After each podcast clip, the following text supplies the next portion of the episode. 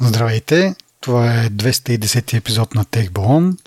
За хората, които случайно са попаднали на, на този епизод. А, аз съм Диан. Другия водещ а, на този невероятен подкаст е Петър, който ще ни каже за какво ще си говорим след малко. Здравейте! Всеки път, като ме представяш, имам чувство, че и сега звездата на матча. Да, здравейте, аз съм Петър. Днеска са ми подготвили много интересни темички. Ще правим ревю на iPhone и други неща. Но преди да започнем, нека благодарим на нашите патреони, които продължават все още да ни подкрепят. Оценяваме много вашата подкрепа. Благодарим наистина. А, за всички останали, които не знаете какво е Patreon, как се използва, каква му е целта, може да намерите в бележките на епизодите. Ами да, добре. Благодарим на нашите патреони, които ни подкрепят, помагат ни да правим този подкаст по-добър, да имаме по-добри софтуери и хардуери за осъществяването на подкаста и както Петър каза, ако и вие желаете да ни подкрепите по този начин, може да ползвате линк от бележките на епизода и говорейки си за подкрепа, а, ние си партнираме с DFBG, които имат нови категории. Сайти обяви в техния Job Board. Вече може да разглеждате и да кандидатствате по обяви за Tech Support и за Tech Writer. А, а други популярни категории са Ruby, Go, Node.js, JavaScript, React и Angular. Ако и тези не са вашите, на DFBG има общо 43 категории, измежду които може да потърсите нещо по, по ваш вкус. Така че давайте смело напред към dev.bg. А ние им благодарим за тяхната подкрепа. И така, продължаваме с а, темите преди нали, голямото ревю на iPhone. Сме подготвили няколко други малки теми, то сега ще си понаваксаме малко от последните седмици а, нещата, които са така по-интересни, заслужават внимание, въпреки че са малко по-стари. А, но, преди това, обратната връзка. Това е много важно нещо. Много сме благодарни, когато хората ни, ни пишат и за това отделяме специално внимание на, на тези, които го правят. Първа е Звездина, наша приятелка и слушателка която ни информира по въпроса, който се чухме предния път, колко ли eSIM карти можеш да вкараш в един iPhone, който вече няма SIM tray. Това са за сега американските, но в следващите итерации може би и при нас ще стане така. Та информацията, която тя е открила е, че две могат да бъдат активни по едно и също време и като цяло 8 могат да бъдат запазени. Тоест общо 8 сим карти може да активираш различни по различно време, за зависимост къде се намираш и какво искаш да правиш и да ползваш. Говорейки за сим карти за американските модели, също така имаме и новина от iFixit, които разгубиха iPhone и показаха какво има на място на SIM слота. ми няма нищо общо. Има едно пластмасово блокче, което служи за, може би, за поддръжка на дисплея, нали, там точно в тази част, като натискаш дисплея да не хотва по-навътре, но като цяло не са го ползотворили за сега, което до някъде разбираемо, защото, нали, освен в щатите, навсякъде другаде тези телефони са с SIM слот и съответно, нали, може би ще им излезне доста скъпо да правят някакви такива къстъм процеси за изработване на американските модели, което пак си до някъде къстъм, защото слага там една пластмаса вместо а, SIM слота, но не напълно да кажеш някакъв редизайн и да, да има друг, друг тип батерия и изцяло нов процес. Вместо да, да запоят SIM слота, слагате една пластмаска и good to go. Аз гледах ам, на този Jerry Rick Everything Зак ли се казаше? Uh-huh. Той разгуби и iPhone 14 и всъщност там видях, че доста по-улеснено са го направили. Той даже се зарадва. Той е малко ги хейтва малко повече, нали? Ама те се и захейтва, нали? защото колко време ти отнема ремонта да го разгубиш и то не е за всеки това нещо, нали? Общо взето, всеки може да... Трудно е, трудно е сам да си го разгубиш, сам да си смениш дисплея, примерно, отпред стъклото, докато сега са го направили сравнително лесно. Въпреки, че пак има някои тънкости, отлепването на стъклото, например. Да, ама то това май се отнася само за 14 модела. 14 Pro продължава да си бъде поне според iFixit и според същия то teardown, който показа какво има на мястото на SIM слота, казаха, че и има промяна в а, самия вътрешен дизайн на, на телефоните на, на 14, нали, на обикновените 14 и 14 плюс беше, нали така, че малко там mm-hmm. семената стана една мешавица. А, та, в тези модели по средата, т.е. зад дисплея, реално като отвориш дисплея, не виждаш директно а, батерия и другите черкуляци там, нали, а, платки и така нататък, както беше преди, а има една като метална шина или как, една метална плоскост, която разделя се едно телефона на две и вече за да смениш, да кажем, батерия, трябва да го отвориш от другата страна, от гърба, което преди не беше възможно. И пред, заради това нещо, нали, защото гърба, стъкления гръб беше залепен с а, тази намотката, която е за бежичното зареждане и така нататък. И ремонта, нали, ако си щупиш гърба, а, сменеш и металната намотка и ремонта беше много скъп. Сега гърба се отделя, металната намотка е отделно от, от него, т.е. ако щупиш гърба, само сменяш това стъкло, което нали, сравненията, които те показаха, е стандартно е 600 долара да си смениш гърба на старите модели или на iPhone 14 Pro, а на 14 е само 150 долара, защото е само стъклото. Нали, в кавички само. Ма то преди беше корпус, целият корпус беше да, да, цел, едно цяло. Целият гръб да. отзаде, да, едно цяло. Сега обаче... Ама не е само заради намотката им предвид. Ага. Той просто си беше, цялата конструкция беше стъклена и беше отзаде нали, като едно цяло. Нали, докато сега си имаш рамка и отпред и отзад. Да, да. Тя реално гърба е служил като, като основа, нали, към която се закрепят а, останалите елементи. Нали?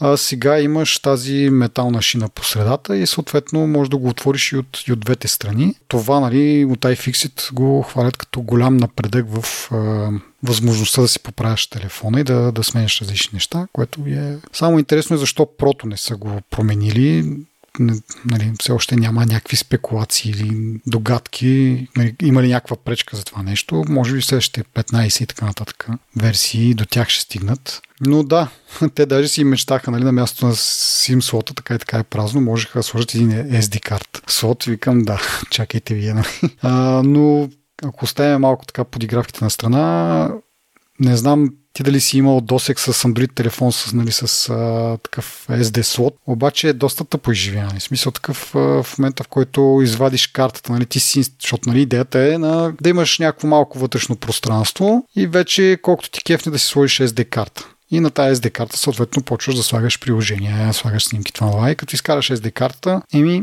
нямаш приложение.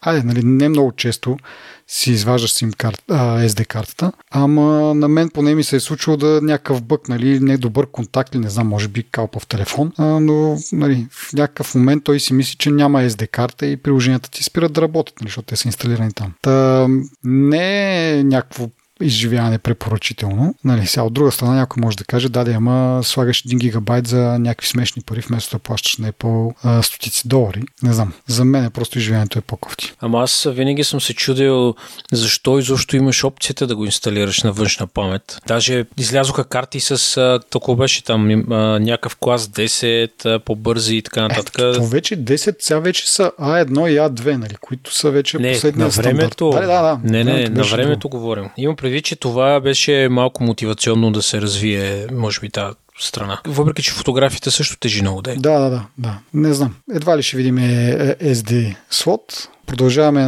нататък. Другата ни част от обратната връзка ни е пратена от Веселин, който също така го е впечатлило нашето чудене как ли от 112 ни блокират и ни е пратил малко повече информация, като за начало 112 преди 2020 година ни е локирало по клетката, към която е свързан телефона. Съответно това е доста голям радиус в някои ситуации, не, не е идеално положение, но вече от началото на 2020 започват да ползват така наречения Advanced Mobile Localization технология, с която се използват информация от телефона като GPS, Wi-Fi и съответно и колите на, на операторите, които използваме. Така че локацията е много по-прецизна. Нали? Това нещо явно ти като се обадиш на 112 се предава по някакъв вторичен а, канал и те знаят къде се намираш с доста голяма точност, нали? след като и GPS се включва, но да кажем, че ако имаш някакви проблеми с GPS и покрай тебе, ако има някакви Wi-Fi мрежи, знаем и по тях доста успешно можеш да бъдеш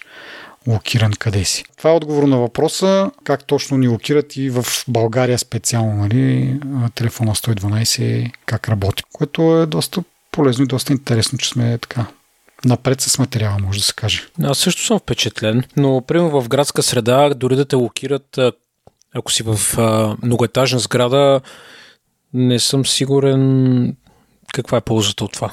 Аз разбирам да си някъде в полето или в къща или някъде, може би повече лойка, но в 6-7-8 етажна сграда ти си на трети, четвърти етаж да, имаш някакво право, може би, ако се го измисли малко по-добре, може би по Wi-Fi, защото то Wi-Fi няма да пропътва много етажи. По-добре от нищо, човек. В смисъл, си има да предвид, че се обаждаш от мобилен телефон и може да си навсякъде в страната, mm-hmm. да, да те локират поне до сградата, в която си, пак е, нали, то без ти да се налага да, ако си нещо възпрепятствам, да кажеш къде си точно, а, пак е доста голямо преимущество.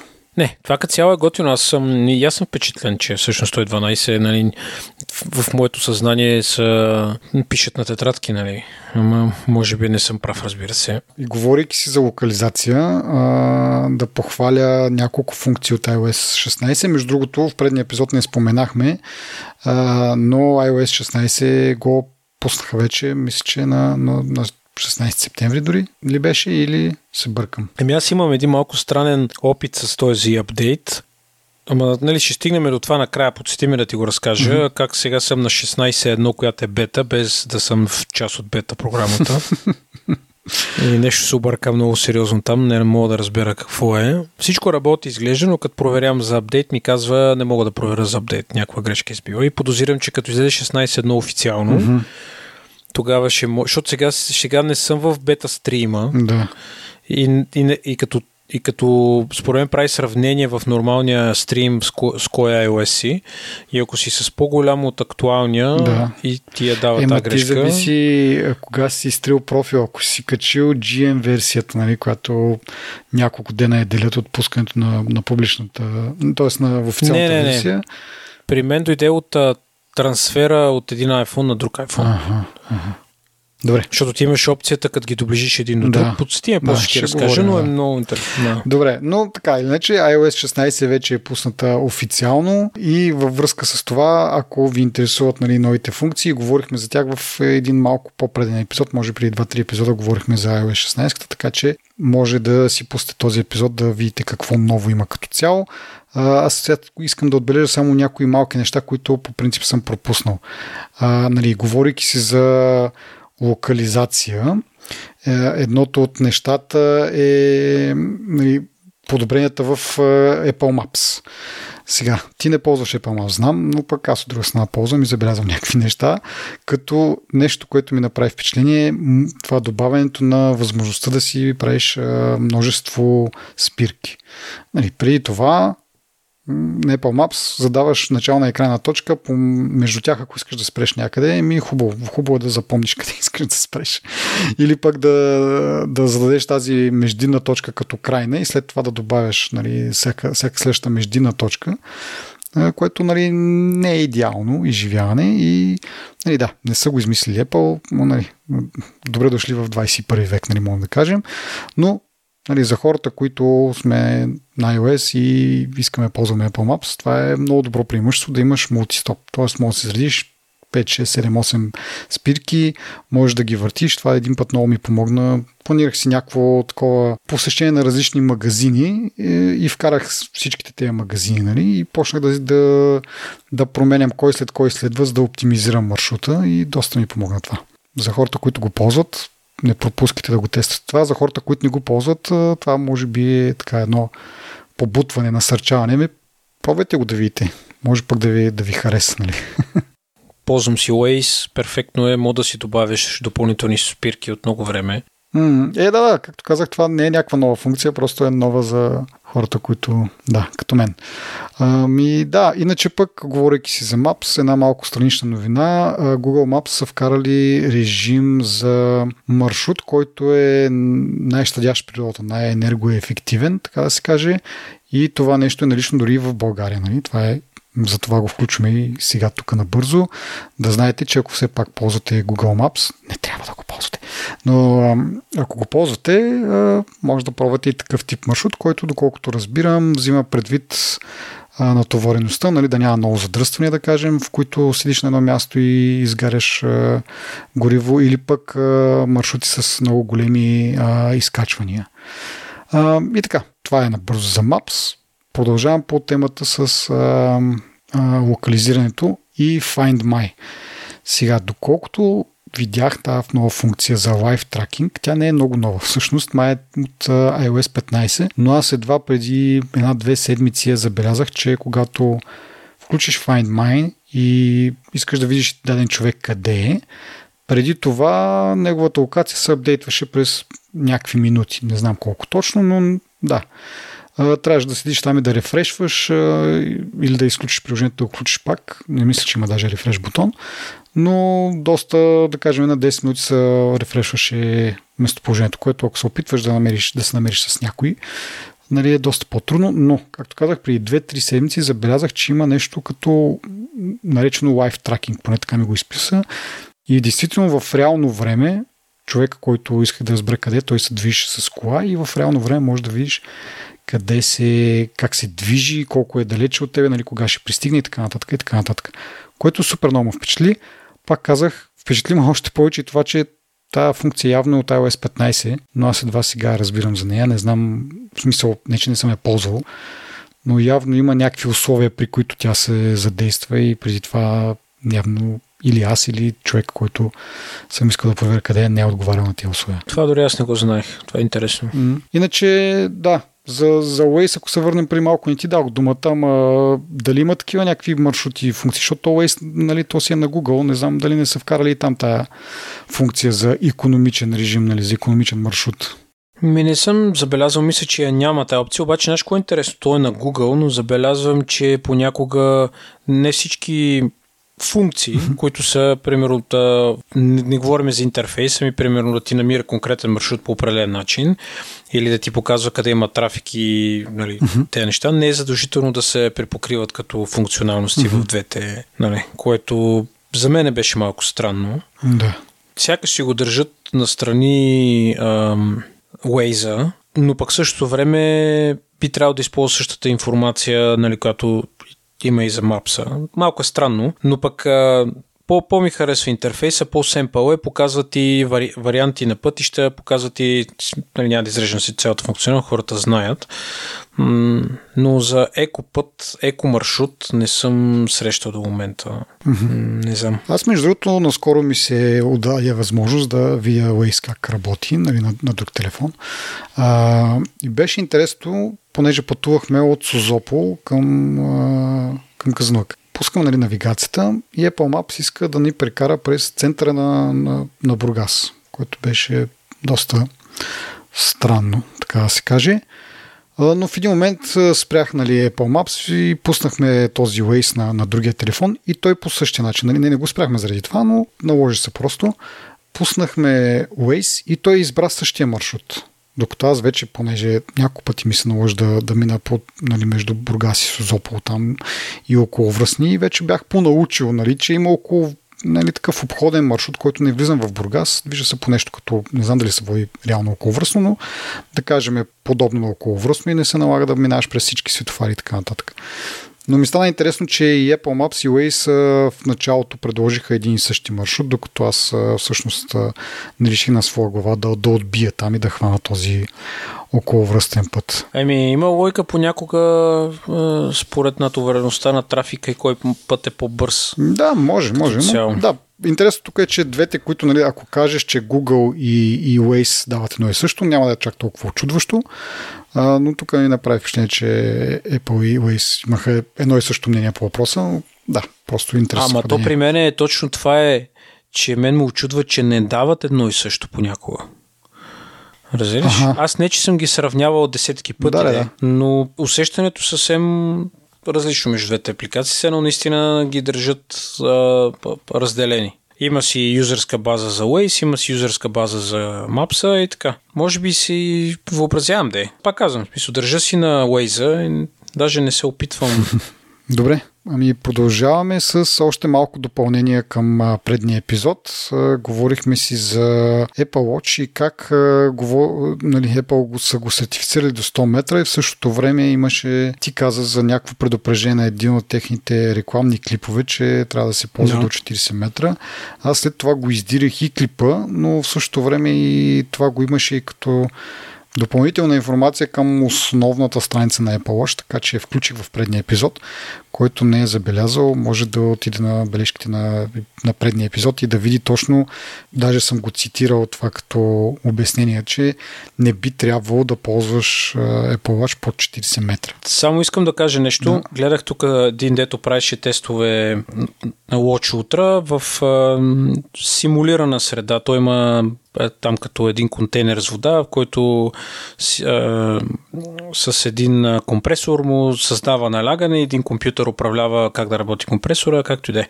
Сложно, нали? Но е за, за тестване на такава водолазна техника. И той стигна, значи, Ам, сега, първо това приложение, което го рекламираха на, на презентацията за тази фирма за водолазите, която е, не си спомням как се каже тази компания, нали, които рекламираха техния ап, всъщност не е релизнат още това и той, този човек направи теста с вграденото приложение на Apple, което е. То е а, до 40 метра може да измерва софтуерно. Като стигне 40 метра ти казва на всеки метър, който продължаваш надолу, ти казва, че си над 40 метра. Не ти го смята точно колко е, а хардуера е тестван и сертифициран за до, до 100 метра. Но понеже Apple иска да държат а, часовника те предполагам се защитават по този начин за, те му казват recreational diving или не знам как е на български, да, за аматьори и за хора, които искат просто да, да опитат нали, муркането не се препоръча за повече от 40 метра. Нали, за... И от тази гледна точка то не, е, нали, не го рекламират като професионално устройство за гмуркане, защото има някакви ненормални цили, се гмуркат по 200 метра и, и така. Нали, говориме за че софтуера ти позволява до 40 метра, обаче като хардуер е сертифицирано да е до 100 метра. Нали, това е историята за това съобщение, което нали, uh-huh. И може би Apple не обясниха адекватно на презентацията, че всъщност, или може да са го казали, да аз не съм разбрал, че до 100 метра нали, издържа хардуера. Защото ти като се замислиш, старите часовници, които бяха Seiko и не знам си какво, те също долу пише нали, Water Resistant до 50 метра. Нали, но тук софтуерата ограничава тебе. То там е в фитове, 135 фита мисля, че са 50 метра и ти каза above, нали, над, че си че си под тези метри вече. Не, изпира ти брои. Ти май си ми следил Twitter фида, защото и аз точно същия човек ще да цитирам и го бях твитнал. Не, аз си го открих сам. А, добре, добре. Не, защото аз по принцип го следя, понеже той си ревюра там Garmin часовници и така нататък и по принцип си го имам в фида. Ми аз ще кажа абсолютно същото, че да, хардуер е сертифициран до 100 метра, тяхното приложение, което ползвате е до 40 метра.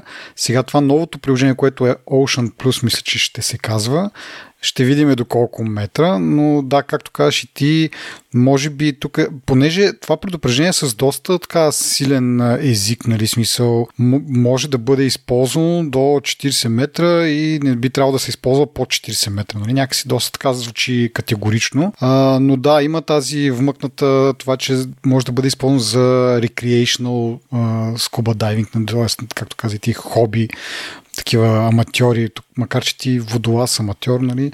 Ама да, реално погледнато, може би искат да кажат, че до 40 метра, вече под това ти трябват някакви по по-сериозен хардуер от гледна точка на това, че това, което ти показва приложението, може би е недостатъчно за по-големи дълбочини.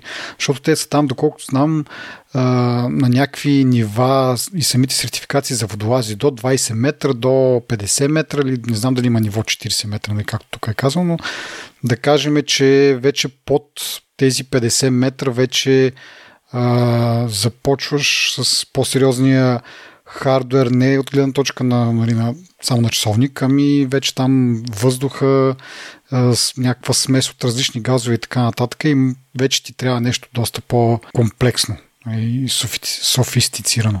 Да се върнем на това, че хардуер е наистина до 100 метра, но нали, съответно, ако тръгнете на толкова дълбоко, може би няма да е достатъчно какво може софтуера да ви...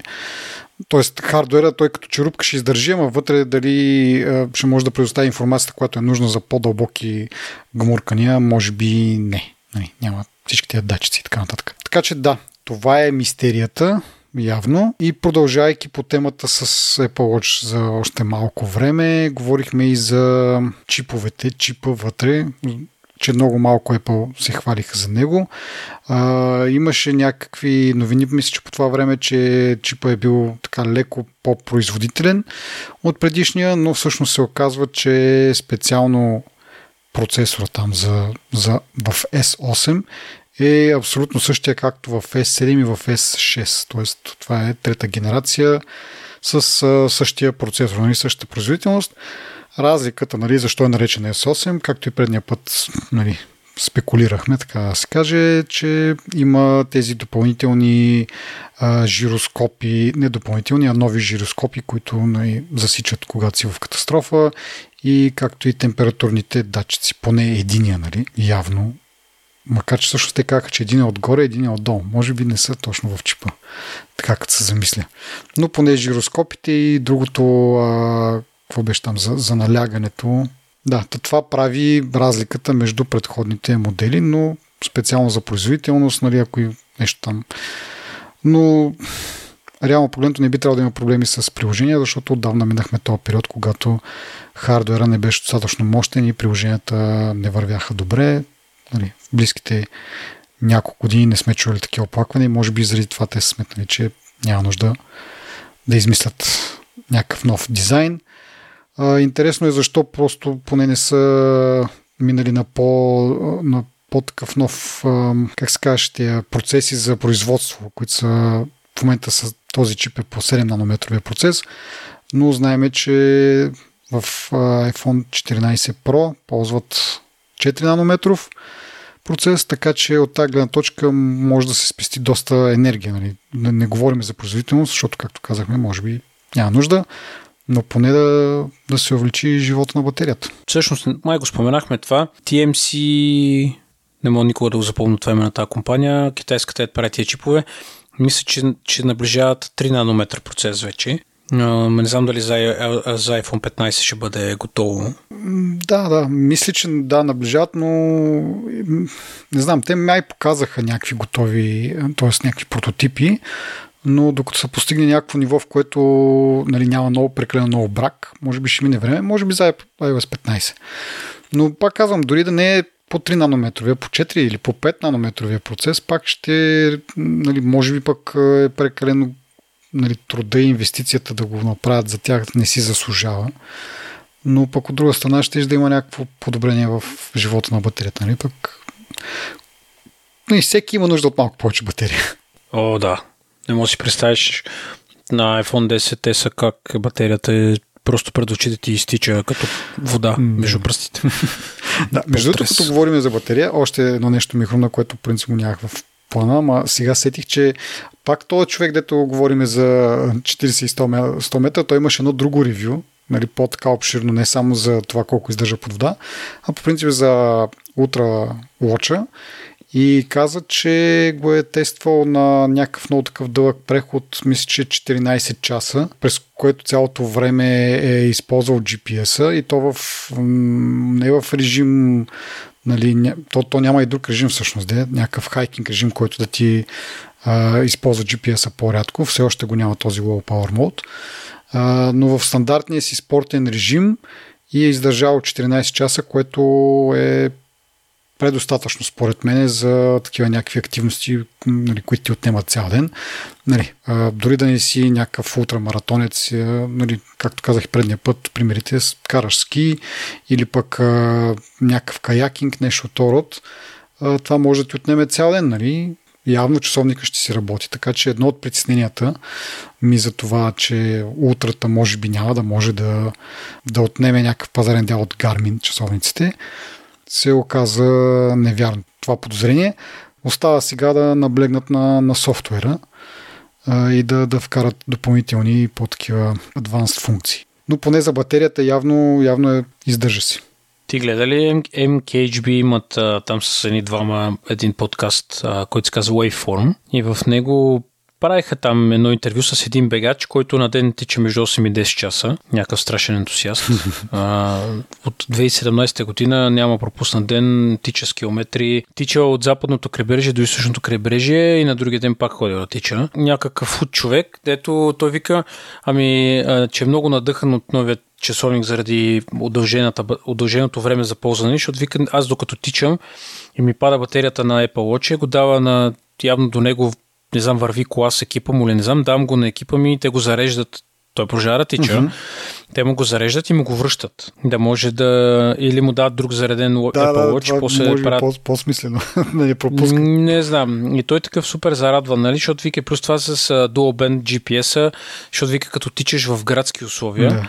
нали, между високите сгради и гледаш на часовника, че той ти дава някакво темпо, ти показва, нали, което не е ти знаеш, че не тичаш това темпо в момента, нали? И каза, че с, нали, с подобрения GPS всъщност ще бъде много по акуратно това, което му показва часовника. Плюс това MK, MKHB показа там още един use case преди някакво време а, за астрономи.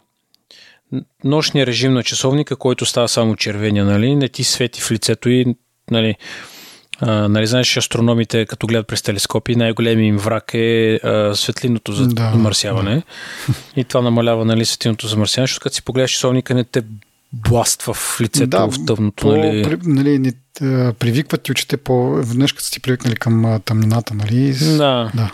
Това ти прецаква, да. че това си... И в резки моменти, като си погледнеш часовника, нали, ти ослепяш примерно за 30 секунди. Да, добре. Това са май допълненията от а, предния път. Сега, понеже доста напреднахме, продължаваме набързо през малко новини и обещаваме, ще стигнем до ревюто. Така, сега, първата ми новина, която отново е свързана с по-предишни епизоди е услугата Starlink, която вече е с около 50% по, по-ниска цена за месечните такси, което е валидно за България. Нали? Той е в много държави с различен а, ниво на, на намаление, но в България специално а, вече цената е с а, 50% по-ниска, даже над 50, защото преди е била 200 лева на, на месец, сега е 95 лева на месец. Има и леко намаление в цената за нали, първоначалната цена за поръчка от 1040 на 900 900 и нещо лева, като и доставката е безплатна, иначе преди била 140-150 лева. Така че да, хората, които се интересуват тази услуга, могат да, да разгледат, нали, ако преди това им се е струвала скъпа, е, могат да обърнат още, още един път внимание на, на цените, дали са им по джоба вече. Аз бих казал, че стотина лева за сателитен интернет, нали, то даже не и за, за всякакъв интернет, не са кой знае колко. А, сега въпросът е каква е нали, скоростта, все пак не мога да се сравня с оптичния, но ако си на такова място, където няма възможност, а, бих казал, че е доста прилична цена. Или изключвайки, че първоначалното трябва да вложиш около 1000 лева, но пак казвам, зависи от use case. Ако планираш да строиш кабина в, в, в хижа в гората или ако планираш къща или в някакъв такъв район, хиляда лева отгоре на къщата или на, на хижата, не бих казал, че кой знае колко ще натоварат. Сега 100 лева на месец вече, и аз мисля, че може би не е крайно висока нали, цена, но въпрос е в какви условия ще ти се налага да го плащаш това. Mm-hmm. Нали, ако си някакъв, ако си работиш гората, не те интересува, просто ти трябва стабилен интернет, мисля, че 100 лева може да да, да си далеч от хора. Та перспектива много ми харесва наистина, защото създава едно такова усещане, че се доближаваме до един такъв момент, в който нали, ще имаш реална альтернатива на домашния интернет а, в, отдале, в отдалечени места и ще можеш да се възползваш от това. Mm. Мисля, да кажа, да не се... Аз ще дам един пример. С, с мене си тук известно време ползвах един рутер на едно май на Huawei рутерче, с една дата карта вътре то ти нали, фаща си някаква клетка. Не е много на моменти не е много яко. Нали? В смисъл, дори в градски условия с покритие и така нататък, мисля, че това с сателита е много яка альтернатива. Аз имам същото такова и ми се струва, че лайфито му издиша. В смисъл, поне аз където го ползвам, много бързо му пада обхвата. Сега, нали, не знам дали мога да се направи някаква смислена диагностика, да разбереш дали проблема е в а, с, нали, мобилния интернет, който получаваш, или проблема е в а, вече получения интернет, така се каже, а, след това разпространението му чрез Wi-Fi, дали нещо не куца там. А, но да, знам за, за какво говориш. Е, може би трябва да се тества с един вързан а, с кабел допълнителен рутер, ама тогава вече много се отежнява цялата конфигурация, не знам. Това, което ми направи впечатление, че като се загрее и тогава му пада вече обхвата. Нали? Ага.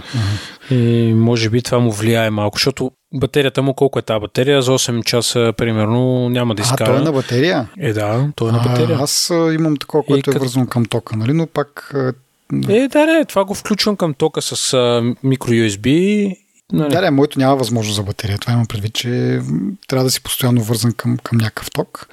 И пак, нали, което предполага, че работи, че е малко по-мощно, но въпреки това, нали, не говоря за обхвата на оператора, защото там, където се намира това, по принцип обхвата не е добър. А, но нали, обхвата на Wi-Fi сигнала е доста, доста ограничен. Нали, не помага това, че къщата е с дебели стени, но както и да е говорейки си за такива работи, да обърнем внимание на Viva.com, които започнаха да предлагат техните мобилни планове с неограничени минути и мегабайти вече. Ако сте живяли в пещера през последната седмица, може би не сте разбрали какъв е, каква е ловката. Ловката е, че скоростта е различна. Тоест, малко или много това си заприличва на такъв на домашен интернет, където нали, мегабайт сте неограничени и разликата в цената определя и разликата в скоростите. За съжаление обаче тук нали, стартовата скорост от 2 мегабита в секунда ми се струва прекалено ниска, особено за цена от, мисля, че 20 и няколко лева. Там ако го комбинираш, се завъртиш три пъти и си плюеш през рамото, нали, можеш да получиш тази тая услуга за 18 лева. Сега, не знам, аз ли живея в пещера, нали, в текущите условия на инфлация, обаче 18 лева ми се струват адски много за 2 мегабита. И нали, смисъл, аз на 3G-то не знам колко е, трябваше може би да проверя предварително, но ако това се нали, сравнява някаква така подобна скорост, предполагам, че е повече, не чак толкова зле. А, но то, това по-добре нали, да, да си без интернет. В смисъл, аз като изпадна в някакви такива места, където обхвата е кофти и трябва да проверя нещо на 3G, просто ми е да си го фърля телефона някъде. Така че пак да се върна на това, че 2 мегабита за, за тия пари някакси нали, те го водят, това е план за чат и за не знам си какво, където не се изисква кой знае какъв, ама окей, ако ще го ползваш само за, за чат, поне и цената трябва да му отговаря нали, на това. Някакси на някакъв такъв, все едно, там лапето ти, дал си му един телефон и колко да имаш връзка с него, нали, някакъв интернет.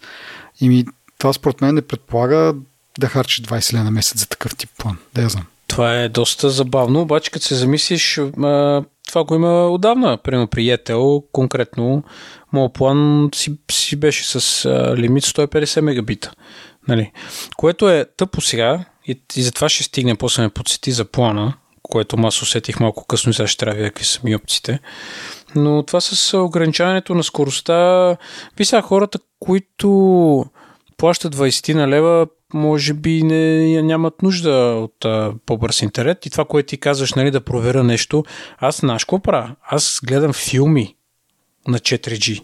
Постоянно си стримвам. Така че... Е, да, няма на 4G, това казвам. Е, да, де, но нямам тая лимитация, нали? Защото ти си прав, че кажеш като домашен интернет. На мен домашния ми интернет е 50 мегабита на две устройства стримвам, плюс а, понякога на таблета. Нали, няма проблеми за това. Така че... Е, да, ама ти, ти преди малко каза, че твоята скорост е 150 мегабита. Ама да, 150 това... мегабита не струва, нали, по новите планове на, на Viva.com не струва 20 лева. Струва доста повече, нали? В смисъл, Yetel ги има тия планове, но те са е само двата най, така, как кажа, най-висок клас, ако може нещо да се каже за по-висок клас. Ще ти кажа, че 300 мегабита на Viva.com е по-ефтин от моя 150 мегабита на Yetel. Аха. Еми добре, така, че... това е плюс, нали, ако си от тези хора, които имат нужда от толкова бърз интернет. А, да, аз просто се набих, както да. не, не, смисъл, аз не, не го, не е това нещо саркастично или как да кажа. Смисъл, да, ако ползваш толкова много и ако си свикнал да плащаш примерно 50 ля на месец, that's fine, нали. Обаче аз говоря за тия долната, долната част от, от плановете, които ми се струва някакси несъразмерно ниска скоростта с цената, която плащаш. Нали, пак казвам, нали, то такъв план с, с такава скорост, нали, аз си го представям за някой дете или за някой е, възрастен нали, дядо, баба, нещо, което колкото да имаш там нали, пак казвам, някаква елементарна свързаност, но ако ще е за такава свързаност, ми се струва много, пак казвам, може би греша, може би си живея с цени от преди 10 години, а, нали, но да знаете, нали, вече мобилния интернет, сега да видим останалите нали, оператори кога ще последват този пример, защото те обичат да го правят това, но като цяло мобилния интернет и мобилните планове, защото нали, не само а, мегабайтите, те минутите отдавна всъщност май станаха неограничени, а, но сега и мегабайтите и имаше още нещо друго неограничено. SMS или вече неограничени планове. Единственото е скоростта, пак казвам, малко не ме кефи долния, долната част от спектъра, от към, от към скорости, да се надяваме, че нали, като и другите оператори се усетят и вкарат малко така конкуренция, а, може би ще видим някакво увеличение там. И така, ми добре, дойде момента вече. Имаш iPhone 14 Pro, нали така? Да, ще го кажеш като като обвинение Не бе, просто да, да уточним какъв телефон. да, не, е, не е Max, не е обикновения, да, да, не е. Да, нали? Просто имаш 14 Pro, да знаят хората да. за какво ще си говорим след малко. Така, моя, моя интерес, така, аз ще почна с няколко въпроса, ти ако после нещо съм пропуснал, може да допълниш. Като за начало, първият въпрос е с поръчките, как стояха нещата. Ти на приордър ли го поръча, как беше процесът, защото аз отдавна не съм Помня, че едно време много се вълнувахме, нали? Ето сега при ордер тук ще пускат го петък, ще го доставят еди кога си а, и така нататък. Та, нали, сега ми е интересно все още ли е така, нали, с приордери, с а, потвърждение, че ще ти го доставят и колко време от нея ти го доставят. Значи в Yetel а, са променили малко процеса. А, поръчката става покупката и поръчката става единствено и само през вебсайта, при което може да си добавяш телефона, избираш телефона, който искаш, избираш си плана, който искаш да му закачиш, като му избереш плана, ти го преподписваш демек твой план. Трябва да е на същата стоеност или на... Те вече няма на същата. Те са тези, които са твоята цена, са 2-3 лея по-нагоре. Винаги. Mm-hmm. Нали, там от някакви... Те нали, дигнаха там с а, някакви проценти. Помниш преди да, да, с 1-2 лева на COVID. Един-два лева, да. Нали, те 1-2 лева са ти начислението, което ти е на сумата. Нали, и трябва да да избереш план, който е този или следващия план, който е. Нали, следващ нагоре. Е, след като го избереш това нещо, тия двете работи, може да избереш за страховка, ако искаш, и го добавиш кошницата. Mm-hmm. Като нормално, все си купуваш нещо от AliExpress. Отиеш на чекаут, плащаш си, избираш си как да си платиш кеш или а, на изплащане, чекаутваш и е прията поръчката. Значи аз го направих в петък а, на 16 mm-hmm. А, кое е това, което е много интересното, е, докато, докато преди да чекаутнеш, ще питат на коя дата искаш да ти доставят телефона като ти дават възможност от най-близките дати. Значи ти имаш а, такива дни, които са като на тези периодичните прегледи. Имаш заети дати да, и свободни дати. Нали, най-близката свободна дата беше 20 Значи 16 ти правя поръчката, 20 беше първата възможна дата. Това е втория работен, значи 16 е петък, само да. да кажа, 20 е вторник, не два работни дни. Да. И аз викам, ба, ти какви са оптимисти, до средата на октомври аз не очаквам да има някакъв резултат, ако трябва да съм честен.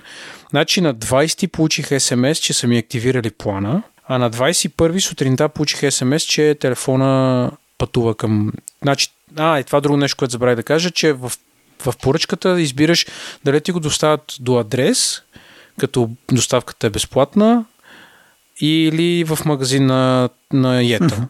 Аз избрах в магазин, защото, знаеш, аз пътувам напред-назад, понякога не се задържам вкъщи, и аз съм тук, я не съм да, тук, да. нали. Предпочетох да стои в магазина, дори да не успея днес да го взема, ще го взема утре, mm-hmm. нали. Но няма някой да седи да ми тропа на вратата през да. един час. И така, отидох в бизнес парка, една минута работа общо взето. Дават ти го, правиш три подписа и си тръгваш. Mm-hmm. Мисъл, това е цялото нещо. Но това, което е интересно, че а, седмицата преди 16, значи там вторник, среда, четвъртък, а, докато се чудак дали да стане изобщо, нали знаеш тия съмненията, които изпитваш, от кой магазин, какъв по размер и така нататък. Ходих тук в Самоков има магазин на Етел, отивам в магазина на Етел и ме ми трябва фактура, там не исках няк- някакви документи да ми се извадат. И тя вика, едната си говори с другата и тя вика, ми те вече нали, не, не се брои на нас тази продажба, ни се брои на, а се брои на онлайн магазина. Нали, защото нали, знаеш, че борбата в телекомите е, са таргетите. Mm-hmm. Общо взето. Да. И, те не, и те не беха много доволни служителките, че нали, всъщност те трябва да свършат работата, но няма да им се брои на тех на таргета. Нали? Това е като една сковичка. Та, така е, общо ето доста безболезнено, доста бързо. В последния ден на приордъра, два работни дни по-късно, а пък МТЛ още в петъка раздаваха телефони последния ден на преордера, който мисля, че, бе, че е глобален, глобална дата за преордер, mm-hmm. не е в България, да, просто нещо да. 16 нали, септември. Та, бих казал, много прилично изживяване, доста добре всичко, но да. И добре, значи ти на 21 си го получил, за протокол ние записваме сега на 26 и може си да кажем 5 дена да го поразцъкаш и да добиеш някакви първи впечатления. А ти всъщност беше ли на, на eSIM преди това или си ползваш стандартен Не. SIM? Ползвам си старте, стандартен SIM. И сега си продължаваш си го ползваш? Или? Да. Ага. Мен, знаеш кое е интересно? Като тия в магазина и викам, бе, аз тук си поръчах вчера този план, така, така, така, обаче не се замислих, че картата ми не е 5G, нали? Защото аз тази карта имам от много години. Mm-hmm. И аз викам, бе, нали, може би трябва да сменим картата. Тя вика, всички карти, на които а, от края на Global, което не ми стана много странно, тя вика, ако не пише Global на твоята карта, значи е 5G тази карта. Uh-huh. Демек от първите карти на Теленор, които са раздавали, uh-huh. даже не на Yetela, на Теленор, са автоматично 5G картите. Нали? Да. Е, това ми беше малко странно, че го научавам огня ден, ама... Е, да. също просто в смисъл това до някаква степен може би е някаква... Като нямаш 5G телефон или устройство, някъде да го знаеш. Не, мисълта ми е това, нали, трябва да вземеш нова карта, защото тя тая старата не ти поддържа еди какви си скорости и какво общо има, нали, с... Сега, някой мога да ме поправи, ето повече ги разбирам, ама като се замислиш, нали, скоростта как, как тя зависи от тъпата карта? Картата, тя е там за да идентифицира. Аз съм еди кой си, нали, някакъв там дълъг номер. То, то дълъг номер си има нали, съответния а, мапинг нали, при оператора на кой човек а, принадлежи и на кой трябва да таксува тия пари. Но крайна сметка сим карта е само това, да идентифицира кой ползва тая дадената услуга. Реално, какво има общо с скоростта? Скоростта е в модема и в антените. И аз така си мисля, но и сим картата, понеже има някакъв слот за, за паметяване на номера, по-старите карти имат по-малко номера. Да, това да е, да, това, ама сега имам един а, приятел, който може би ще напоправи и го този път а, нали, го а, насърчавам да го направи, но според мен няма Нали, смисъл, скоростта не ти зависи от сим карта, но както да е. Окей. Продължаваме нататък. Ти спомена всъщност преди малко, че а, си, си трансферирал данните от един телефон на, на друг. Тоест, а, понеже има нали, три метода да прехвърлиш от един телефон на друг. Един е да си направиш бекъп на компютъра чрез iCloud, другия е да си направиш бекъп в а, доста, не, да си направиш бекъп на компютъра през iTunes, а да си направиш бекъп през iCloud, нали, нали. И третия метод е двата телефона един до друг и реално прехвърлят се нали, в някаква такава връзка директна между двата телефона. Нали, тази, тази връзка може да бъде Wi-Fi, може да бъде ако имаш и такъв а, камера кит, да вържеш двата телефона чрез а, кабел и, и адаптор и съответно трансфера би трябвало да е по-бърз през кабелите, но както и да е. Предполагам, че много малко хора ще го направят това. А, ти си избрал, доколкото разбирам, третия вариант. Прехвърлянето от телефон на телефон директно. Ми аз го мислих как да го направя. Нито един от вариантите не ми стори достатъчно лесен. Сега ще обясня защо. Най-лесният вариант, който ми се стори е да го направя телефон на телефон, защото просто ги доближаваш един от друг и те почват да се трансферват. Това е чудесно, ако работеше. Това като цяло. При мен поне сработи от 6-7 път и може би тук мисля, че някъде се объркаха версиите с операционната система, защото аз не го видях с каква версия дойде, ама мисля, че дойде с, а, с а, 15.7, ако не се лъжа.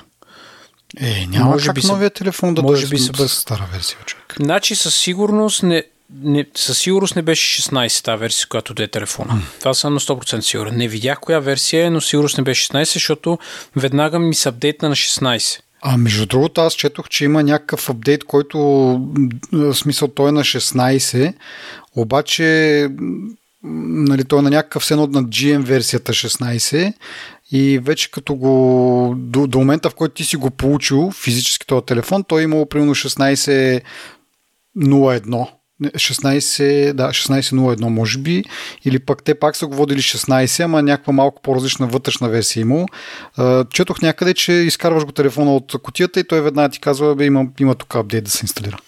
А, така, преди да започнеш, преди изобщо да ти излезе каквото и да е меню, ти, ти казва трябва да се апдейтнеш. И аз а, не, не си спомням какво видях, но според мен това не беше iOS 16, както и да е. Апдейтна се, и сега тук е интересен момент.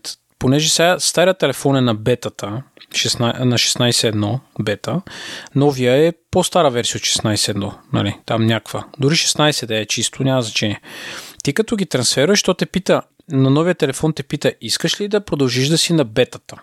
И, ти, и аз му казвам, не искам да съм. И то ме праща на уолета, да си сетъфам картите. Mm-hmm. Сетам ги картите, едната фейлна, не знам какво натиснах cancel. И то ми вика, трябва да започнеш от начало.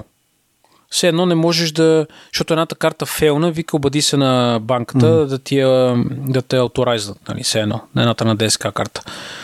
И аз викам, а, обаче сега не мога да прод... нямаш отгоре дън е греяутнато, защото картата не е комплитнала. Да. И аз натискам cancel и то ме връща в началото на целия процес. Правя го пак цялото това нещо, то пак ме пита, искаш ли да ходиш на бета? Аз казвам, не искам да хода на бета. Пак стигаме до де... картите на ДСК, пак фейла, пак се връщам в началото. Викам, бах, какво става? И накрая викам, няма да се тъфа волята, ще го се тъпна после в iOS. Mm-hmm. Нали? Отидох в... А, пропуснах я тази стъпка, трансферва се там 20 на минути, има няма 20 минути, а, влязох в iOS. И не знам защо не съм на бетата, не съм на, в бета стрима, но съм с 16.1 операционна система. Mm-hmm. И сега като се опитам да проверя за апдейт и ми казва е, ми излиза една грешка, която ми казва, сега ще кажа точно какво, как звучи, Unable to check for update. An error occurred while checking for software update. Mm-hmm. И подозирам, че аз сега официално нямам бета профил, но съм на бета версия някакси. Mm-hmm. И сега не мога да разбера, когато са били двата телефона един до друг, той дали не е видял, че другия и нали, да е сравнил, да е инсталирал профил, нещо свалил е. Не мога да го обясна. Mm-hmm. Много е странно. По нищо не си личи, че телефон има някакъв проблем. Абсолютно много добре си работи, перфектно. Но единствено това. И сега очаквам, като стане 16.1, нали, вече като стане актуална версия, тя е доста доста напред. Нали, от сегашния стрим. И така. Ма, освен това глич, нали, няма нищо, което да е... Не. Доста е очудващо, между другото, че е отнело само 20 минути, защото повечето хора, нали, които слушам, които си правят трансфер по този начин, предупреждават, че отнема между час и 3 часа. Нали, то това е кофтито на този метод, че в нали, ти, два, и двата ти телефона са блокирани за, за това време, да кажем, ако е дори час, в този един час ти не мога да си ползваш а, нито твоя стария телефон, нито новия. Нали, докато iCloud метода, а, то в началото ресторва там някакви основни неща и след това почва да, да тегли малко по малко от, от клауда нещата, но през това време може да си ползваш телефона. Преимуществото обаче на метода от телефон на телефон, нали, въпреки че е много дълго, е това, че ти прехвърля всичко, прави ти точно копие и няма нужда да се логваш на, на ново в приложение, да си правиш на ново настройки, нали, дори за приложения, които нямат iCloud синхронизация някаква, защото някой му каже, какво е? То така иначе през iCloud ги синхронизира тези неща. Дори приложения, които нямат никаква връзка с, с iCloud или или с нещо друго, да, някакъв друг клауд нали, за синхронизация, то ти запазва нали, настройки, там логвания и така нататък. Така че да, отнема малко повече време, но пък след това не се налага да ги настройваш тези неща и да, да влизаш на ново да се логваш в 100 000 приложения. Estimation, който ми даде за ресторан от iCloud, беше 22 минути, а за телефон на телефон беше 18 минути. Дори аз, в смисъл, го закръглих на 20, защото не очаквах да влезе в тая полемика, но 18 ти на минути от него телефон на телефон и, и направи точно това. Копира ми кеша и профилите и после апликациите си се сваляха от клауда една по една. Да, да, но преди това ти е свалило настройките за тези апликации, те вече като някакви, някакви настройки, да. Но не всички апликации работят. Примерно mm-hmm. на Централна кооперативна банка не работи, те трябва да ти го като едно в телефона или различен телефон, трябва да ти дадат един код за отключване.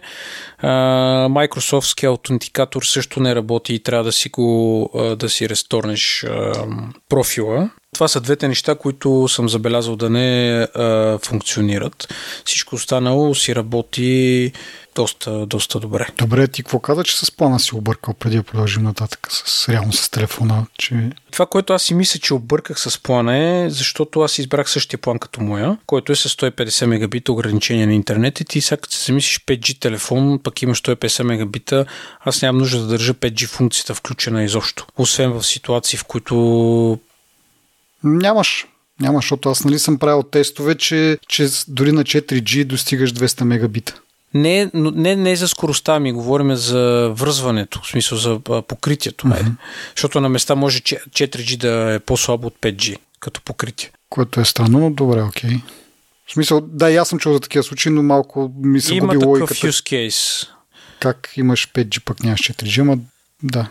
Не, аз съм, аз съм виждал, не, не го спорвам това, но просто ми е, да, странно. Да, но в 99% от случаите 5G няма да ми трябва, uh-huh. нали, като, като функция.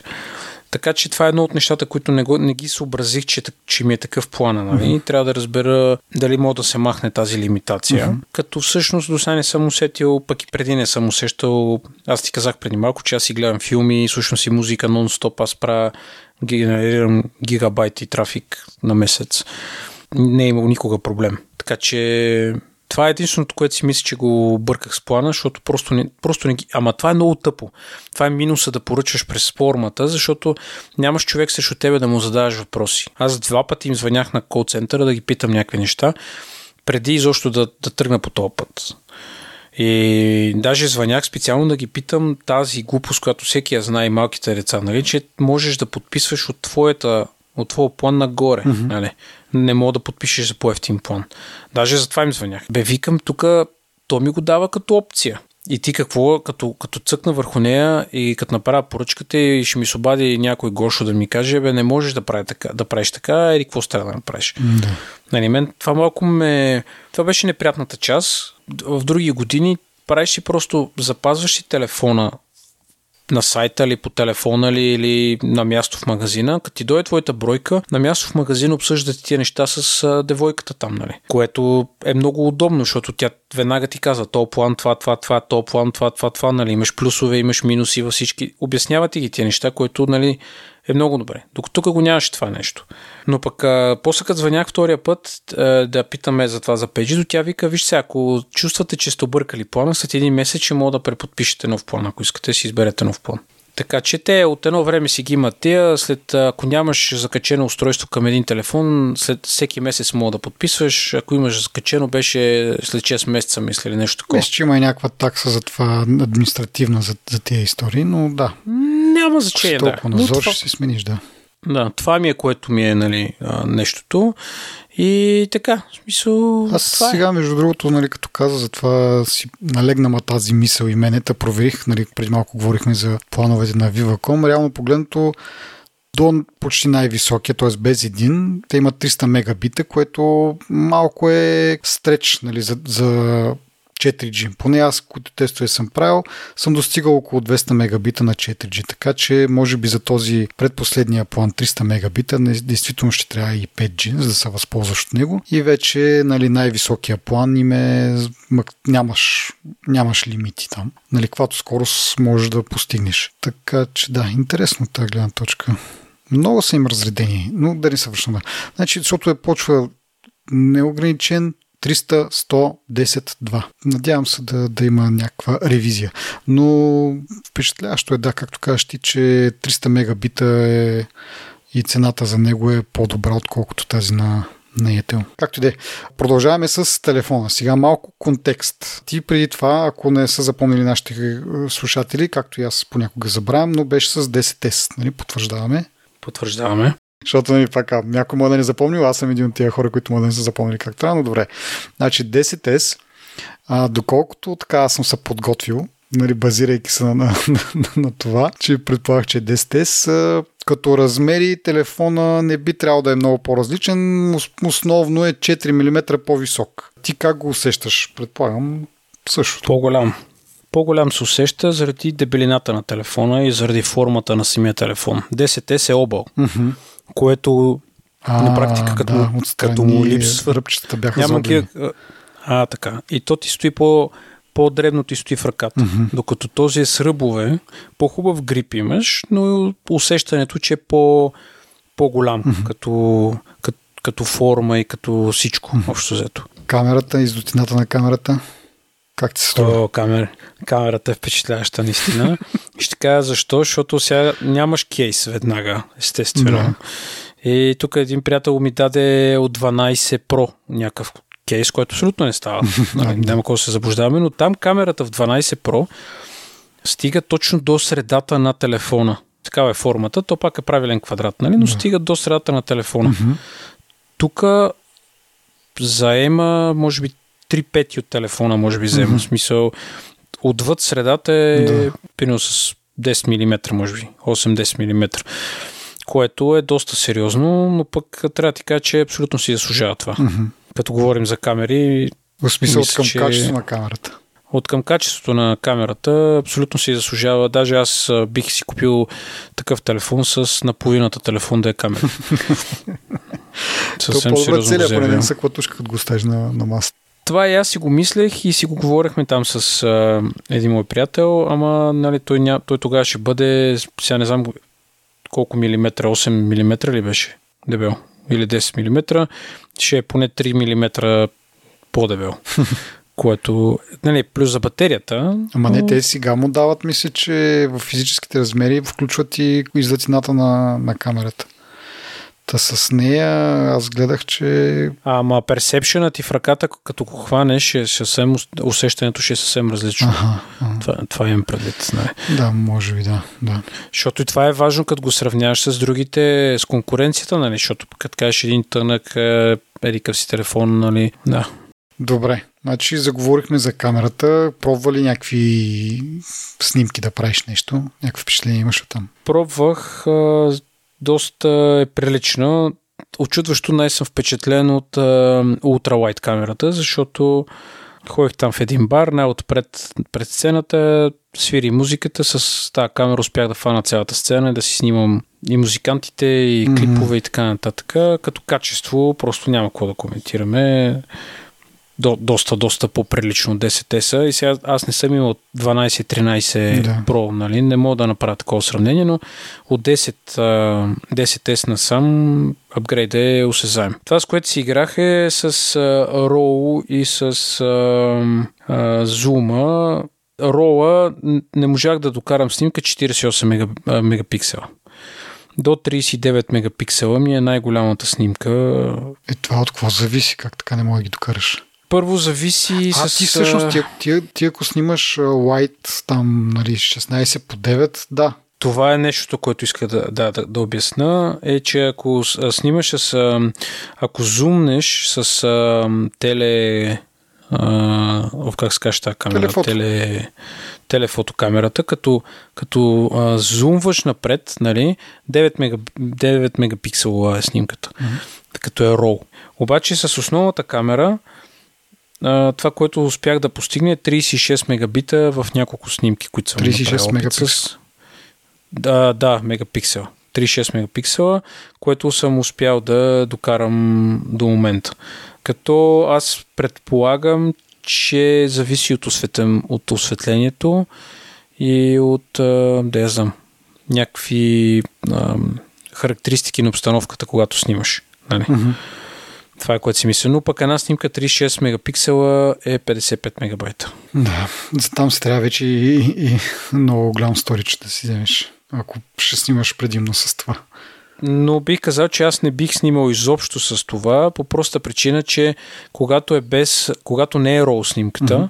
Има, има известен процесинг от страната на, на телефона. Mm-hmm. Той ти HDR-а ти го оправя, нали, там изпъкват някакви неща и така нататък. Докато е, като е RAW е абсолютно, абсолютно е, да, след това да си я процеснеш на, на трябва Photoshop. ти да си я процеснеш. Нещо, да. да, ти трябва да извадиш по-доброто от нея, mm-hmm. нали? Докато аз никой няма да го направя това. Mm-hmm. Така че, може би в някакви изключителни крайни случаи, в които знам, че после някой може да се, да си играе с тази снимка или нали, от тази гледна точка, бих снимал. Но по принцип, нали ти казвам, не ми е, не ми е на, толкова на сърцето това. Action мода тества ли? Беше май Action доста мода... от него исках да го тествам, но честно казано не знам, не знам как. Тук тази седмица ми миналата не съм тичал и това е единствения ми use case, който мога да... Mm. Единственото място, което мога да го направя. Или да тичам след тебе и тебе да те снимам, някакви непознати ще ме вземат стр... странно да. ме гледат, ако тичам след тях с камерата. Аз съм много впечатлен от камерите и бих казал, че хората, които се интересуват от това нещо, биха били останали много доволни, еле пъти. Но пак казвам, сравнено с 13 Pro не мога да направя това сравнение, защото не съм го виждал, не знам дали е достатъчен този апгрейд на камерите, като се гледаме само в камерите, нали? да, да. мисъл. Uh-huh. Като сравнение не, не съм сигурен дали е достатъчен, така че не мога да кажа купете си или не го купете, но да, uh-huh. аз поне за моя апгрейд мисля, че е доста, доста прилично. Да. Продължавам по тази нишка, нещо, което преди това си няма на, на 10 е ProMotion. Сега забелязваш ли го? ProMotion, само да напомня, е това, че екрана е 120 Hz опресняване. Това, което щях да кажа преди малко, като си мислех за 10S, ти нещо казваш и не знам какво си мислех.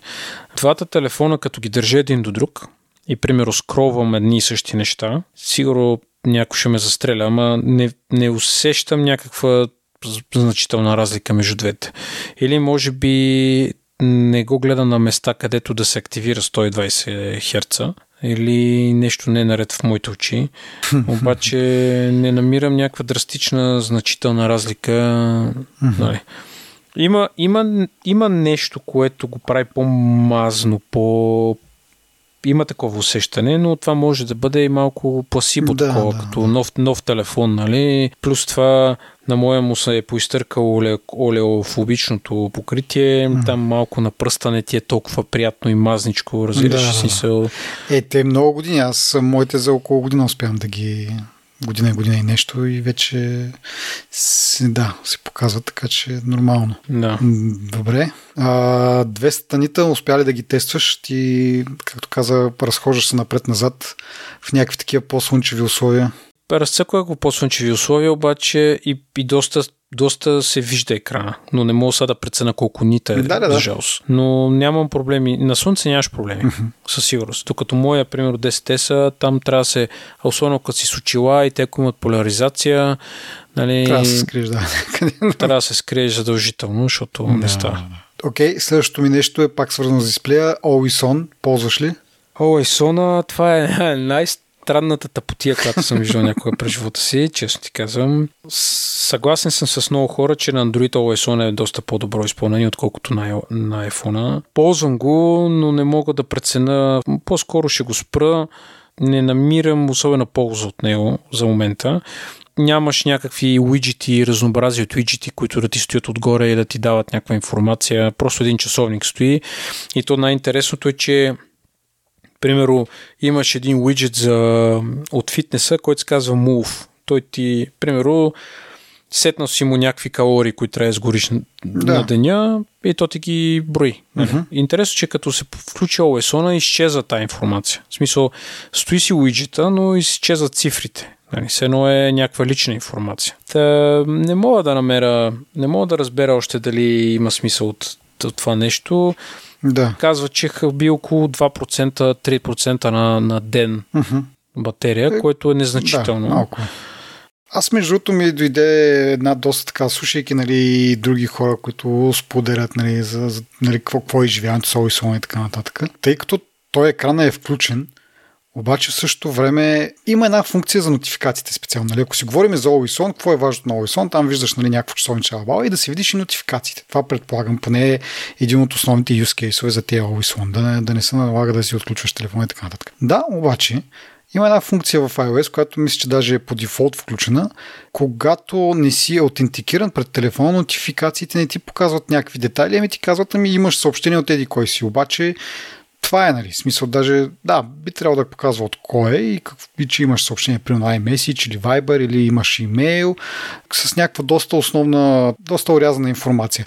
Ако искаш да видиш повече от нотификацията, трябва да си отключиш телефона, нали? не да влезеш вътре да, да, да разглеждаш самия такова, но когато ти е отключен телефона, нотификацията нали, става малко по-полезна, дава ти малко повече информация.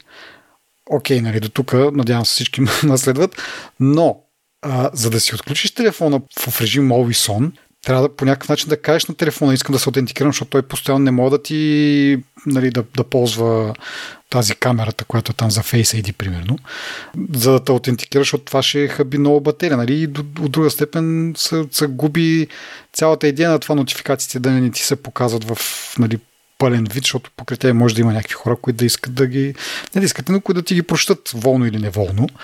Е, и ти може да не искаш това да се случва. Така че нали, основният use case, който нали, телефонът ти стои пред тебе, примерно на някаква докинг станция или нещо от род, и ти постоянно можеш да го видиш, да го погледнеш, да видиш за нотификации, реално отново се налага да го, да го събудиш нали, с едно почукване, да си включи той камерата, да те аутентикира и чак тогава ти покаже нотификациите, което на практика е също като да нямаш Always On, нали? В смисъл, просто го чукваш, той се събужда, от черен екран светва, нали? Отключва се и си виждаш нотификациите. Така че малко не знам. В смисъл, пак казвам, поне от вънка, като гледам като човек, който по принцип не вижда много смисъл този сон, нали, с тези моите разсъждения още повече не виждам. Нали, сте, нали, ако не си виждаш нотификациите, за какво ти? Нали, да видиш един час просто. Точно това ми е мисълта и точно това имах предвид, че нямаш полезна информация, която ти се показва. Още повече, че аз използвам един фокус, който съм го настроил. Той, като ми дойде нотификация, тя не се показва, тя не се листва на екрана, ми просто отдолу между камерата и фенерчето пише имаш, ед, имаш, да. едно, имаш един notification или 50 notification. Да. Но те не ти се показват на екрана. И аз за да ги видя, така не че трябва да го отключа и така не че трябва да цъкна върху тях и да ми се разпънат на средата на локскрина или да ги чистя. Затова ти казвам, че може би ще изчакам още малко. Примерно, сега си свалиха един Weather App. А, нашата обща приятелка Звездина ми го препоръча за времето. Форека се казва. И те имат не лош уиджет да. за, десктоп, за десктопа, не ми за локскрина. И сега ще го тествам. Значи там аз гледам да следа времето. Там по моите си неща. Ета, ще се опитам нали, да го засека да видя тук, въпреки че най-близката станция е на Мусала, която е на 19 км и не знам дали ще бъде точно както и да е. Мисълта ми е, че те първо ще започва да се появяват апликации с а, а, които да ти дават някаква да, с тези новите уиджети, които да се възползват. Да, да то това да, да. очакваме не само. И тук вече. вече задаваш си въпроса защо няма два реда уиджети, ми е само един ред уиджети. Mm-hmm. Два двойни или четири единични уиджета, които да. Не съм сигурен, е, че. То вече става според мен някакъв information overload, пък тогава на практика прекалено много неща и да я знам. В смисъл трябва някакъв баланс да има между това да ти е някакъв красив, да кажем, бекграунда, не си виждаш някакви красиви гледки, примерно, и това да, да имаш информация, защото нали, съгласен съм, че 4 малки уиджета или 2 от по-големите не са достатъчно. Пак ако ги натруфиш прекалено много, да. Трябва да го измислят някакъв вариант, да са малко по-големи, може би да включат повече информация, нали? но да не е чак с размерите на, на два реда уиджети. Еми има нещо такова, да, съгласен съм. За камерата не се не, не казах за синематик режима, mm-hmm. който искам да го изтествам някъде, обаче не знам къде трябва да мога да го изтествам. Така че, да. Абе, интересно е това с камерките. Mm-hmm. Да. Добре. А, от към бързина, все пак, нали, четири поколения разлика.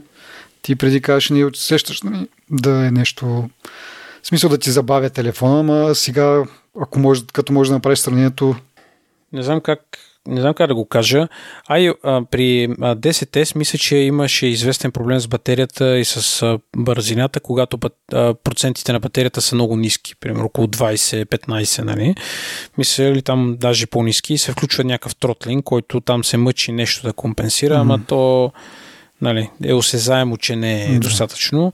Иначе, като, са, като на някакви прилични проценти, ако трябва да съм честен, телефона си се усеща достатъчно бърз, адекватно бърз, нямам да пусна някое приложение и то да мисли като на компютър, примерно. Mm, това е за 10 така, че, в момента. Да, mm-hmm. да. Това, така че в, от тази гледна точка не мога да намеря значителна разлика в бързината. Mm-hmm. Разбира се, че я има. Процесорите са различни поколения, нали? но iOS, не знам как го правят Apple, магически е оптимизиран достатъчно, че да върви адекватно на, на дори на то какво е четвърто, пето поколение, 4-5 поколения назад да. нали, телефон и си върви много адекватно. Mm-hmm. Естествено, липсват нещата, които ги няма в хардуера, mm-hmm. като функции от iOS, но като цяло е доста, доста прилично. Даже бих казал следното, сега не знам дали защото е изтъркано леофобичното покритие, ама на локскрина много по-лесно, примерно си пускам камерата в енерчето, тук на новия трябва да натискам повече някакси смисъл. Разбираш, има някакво... Да, ми то, дали аз не помня в кой модел нали, имаше едно там 3D Touch, дето си беше в, е, в такова един вид физическо смисъл. Имаше си физически датчици, които отчитаха. Те го махнаха от 10S, мисля, или от 10. Да, Нагоре това се чуя е дали ти го имаш и поради тази причина ти е по-лесно да. натискането. Защото и на мен ми е малко проблематично това и аз не мога да кажа. Но нали, това, което забелязвам, иначе аз такива игри, някакви програми, които искат повече нали, ресурси, не използвам. Може би, ако снимам някакво видео, което е 4K алабала и трябва да го експортна, там ще усета някаква разлика, нали, при едита. Да, нали, процесинга. При, при процесинга рендера, може би там ще има някаква разлика. Да. Ама те първо ще си игра с тия неща и ще, нали, ще мога да кажа. Добре, тук имах един въпрос покрай бързината за 5G, ама ти вече каза, че то на практика в плана ти не е включено, ама ако си промениш плана, да видим дали ще видиш някаква разлика. Ще се опитам да видя, да, да, всяко не ми се дърят кожата много. Добре. А, следващото не е, не е толкова въпрос, колкото една констатация, че сега телефонът ти е водоустойчив до 6 метра вместо 2 метра, така че с къпането с, с телефона на практика имаш, имаш така втора, тако, как се казва, втори шанс. Всъщност, знаеш, бях се зачел за това нещо. Има, има тук малко неразбиране в терминологията, според мен, защото още когато стана моят проблем с а, м, десятката, нали, Apple казва, че е water resistant, mm-hmm. а не е waterproof. Mm-hmm. Да, за всички така го и, казва. Да, и тук идва тази разлика, защото те ти казват, той е water resistant, ти да викаш до 6 метра, но ако се щупи на тия 6 метра, или на 5 метра, или на 2 метра, или на 20 сантиметра, те ти казват, ама ти си го намокрил, нали? Това намокренето не влиза в гаранцията. Така че тук има едно според мен една иллюзия, която се създава в а, нали, хората, че всъщност едва ли не, като имаш телефон, който издържа до 6 метра, може спокойно да влезеш в басейна с него. Най-вероятно можеш, защото с iPhone 6s, като имах, съм снимал под водата на морето, нали? Вместо с GoPro-то. Аз mm-hmm. не съм GoPro да ама имах там една китайска камера подобна. Вместо с нея с телефона кой да снима. Да, да. И имам подводни снимки, подводно видео с iPhone 6, нали, mm-hmm. които са на 23 см. Значи къпа се мия ги, няма никакъв проблем с това. Да. Гледам сега да не влиза вода в портове, нали, отгоре-отдолу, да. внимавам как го мия, но го мия на чешмата. Mm-hmm. Но не, но не бих посмял да вляза в басейн или в морето с а, който да е телефон. Еми не, те, те, те си връзват гащи, да се вика, нали, с този резистанс, че нали, не мога да правиш каквото си искаш, ако стане нещо, си е твой проблем, но в същото време, нали, според мен е така добре премерен риск да го ползваш дори по този начин. Аз съм съгласен, обаче ми се струва прекалено голям този риск, въпреки че дето викаш е премерен. И съм съгласен, че те си връзват гащите по проста причина, че ще почне всеки, те продават колко 20-30-40 милиона iPhone на година, ще почнат по 10 милиона да им се връщат, защото са се капали с тях, нали? А пък, да. Бе, не знам какво ти кажа. Смисъл, не, от ония инцидент, не, който и да е телефона, даже сега като а, понеже тук като правя някакви мръсни неща, а, само искам да уточня, че говорим за земеделие. като, хода, като, като хода на полето, не съм си форматирал още стария телефон. Вада картата, слагам го в него, той там си се синква набързо съобщенията. Uh-huh. И хода с него, нали, но гледам да го паза още, няма малко. Ти Въпреки, като... че аз не съм такъв, който ще му се кланям да, много време. Ти като имаше едно време някакъв такъв а, някакво CEO, дето вика, аз имам дневен и, и нощен а, нали, телефон. Нещо беше там за батерията пак. Не знам какво точно беше. Аз имам един приятел, който като ходи по барови се напива супер много и той има стар телефон дръжка, който примерно само слага сим картата в него и не си взима uh-huh. смартфона през него, защото ги губи, чупи ги там, като се сбие с някой, примерно, или падат в туалетната или някакви други мизери. Общо взето и затова си има някакъв телефон, който... За излизане за излизане, който струва някакви стотинки, колко да си извика такси, примерно, и да се обади на полицията, ако е нужно. От, от тук на там, от тук на там, нали, не е важно другото. О, боже. Добре, добре, добре. Последен въпрос от мен е динамичния остров. Какво, какви сте впечатленията?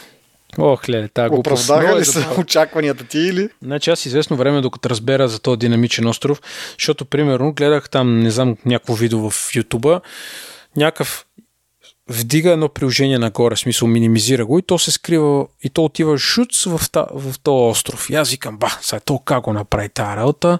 Почвам да си чешам главата, говоря там с един приятел, двамата си чешем главата и то вика, бе, то за да отиде там, нали, там отиват активни приложения, които всъщност показват някаква информация в острова на практика. Или е музика, или е таймер, или е какво ще да е. Нали. Uh-huh. Ако ако апликацията, която искаш да минимизираш, няма функционалност около острова, тя няма да ходи да се шлопне в него. Не знам дали го обяснявам да, правилно. Да, да. да, то е много е странно. Иначе, какво ти кажа, то е същото като ноча, просто спираш да го виждаш след шестата минута, вече mm-hmm. не ти прави абсолютно никакво впечатление. Но ще кажа, че всички нотификации, които отиват там, примерно зареждаш, излиза чарджинг, звъни ти някой, отгоре се разтяга. Всякакви такива неща е доста удобно а, да се разцъква. Единственото, което не ми е удобно е това, че а, като свири музика, тя нали ходи там, скрие се горе в острова, на мен не ми е удобно толкова да цъкам там, за да си вижда музиката или поне от другия телефон, където няма тази функционалност, просто пръстите са ми свикнали да по друг начин да си управлявам, да си контролирам музиката. Примерно ще слайпна отгоре, ще си пусна mm-hmm. контрол центъра да. или, или отдолу ще си пусна музиката, нали, тако. Mm-hmm. А, сега си игра с едни уиджити и малко оптимизация на работното пространство. Ще видим как ще се развие това нещо, но е сега като казваш за промоушена, тук сега докато си скровам наляво надясно, сякаш виждам, нали, ма пак може би е пласибо. да, че... да, аз съм между другото за динамичния остров, аз, да, това, според мен има две, два аспекта. То. Нали, едното е нотификации, там всичко, което е визуално и което нали, ние с тебе обсъдихме и предния път, изглежда супер яко.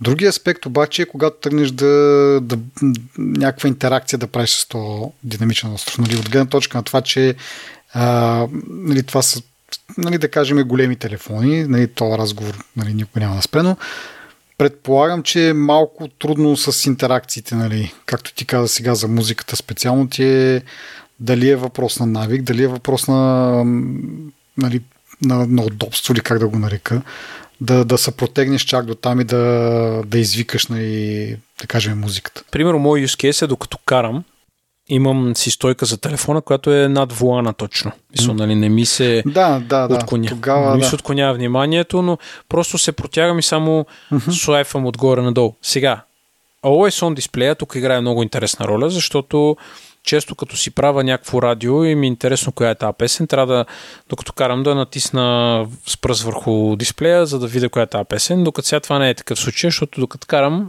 то си е на, да. на телефона, нали, то си свети. Нали, това е един от плюсовете mm-hmm.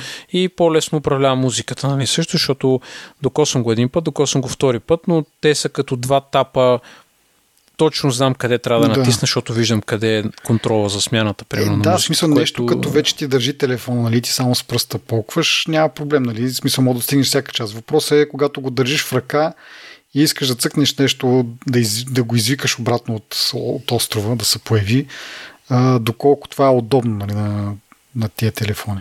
Еми аз имам този джещър, който е долу на ръбчето да слайпнеш и да ти свали отгоре. Сеш, да. сега съм го отиграл съм го това и не ми е сложно да го... Доста бързо ми се случат нещо, това нещо в ръката. Ти като го направиш това, то как се каже, това reachability, мисля, че се казваше. Да. И хубаво и там, какво смисъл, имаш пак черни пиксели, които наподобяват да. да. Острова. острова, който всъщност физически да. обаче си, си остава там горе, нали? съответно някак да. се премести. Да, да. А. Така го симулират. Интересното е, че то като ти свали ръба, нали, мога да си достигам си контрол центъра, достигам да. си всички контроли, няма проблем нали, с това. Но забавното е, сега като каза, сега забелязах, че всъщност да, слиза, слизат ни а, пиксели, които са точни размер на острова. Да, да. Добре. Това бяха моите въпроси. Нещо, дето искаш да споделиш друго, дето не съм те попитал, не съм се сетил. Не, това е което всъщност е... Вчера осъзнах, че има ам, MagSafe. Mm-hmm. Преди да започнем да записваме, си търсех а, някаква стойка за кола, която е с MagSafe. Mm-hmm. Mm-hmm.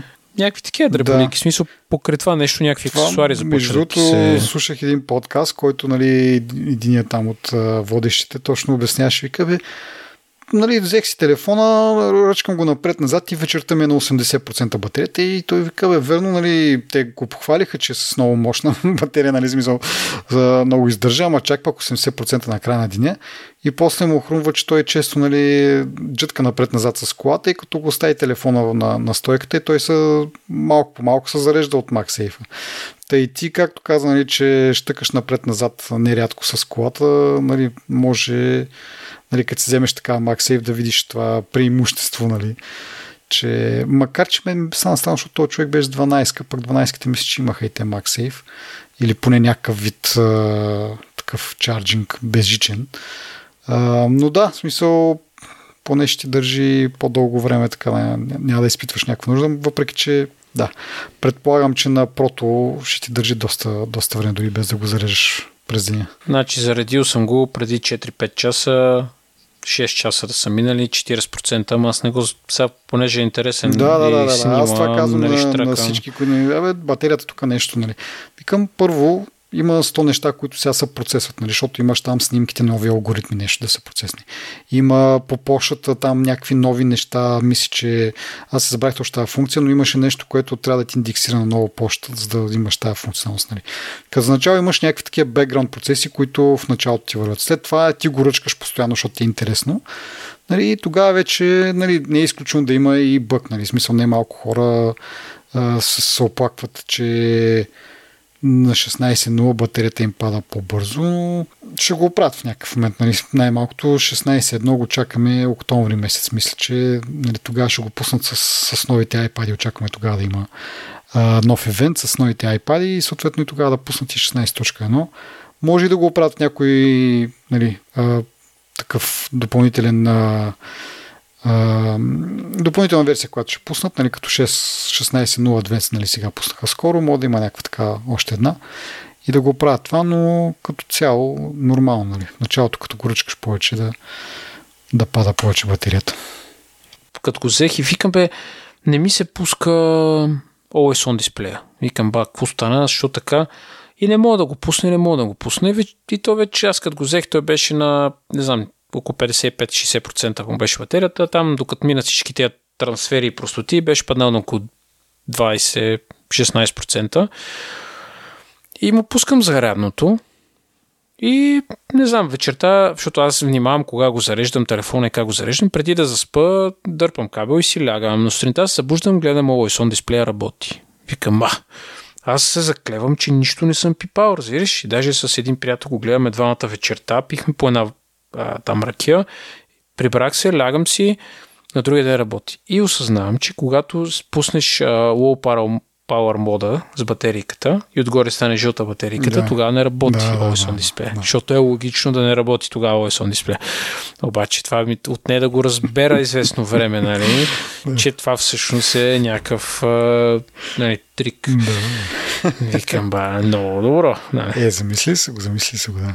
Доста, доста си поиграли. А, между другото, ти като каза за слайпването нагоре на тия на приложенията, не знам дали си видял това, че когато го слайпнеш по тъгъл и съответно и по тъгъл така някакси а, има някаква реакция на самия остров. Видял ли си го това? В смисъл такъв, не, не слайпваш право нагоре, не слайпваш право нагоре приложението, а го слайпваш леко а, настрани. Да. И то прави да, някакво да, като парабола такава и влиза в островчето uh-huh. и го надува от едната страна и после се връща нали, такова някакво като... Видя го това, видя го това. Много е гото. А, добре, еми нещо друго, което се сещаш?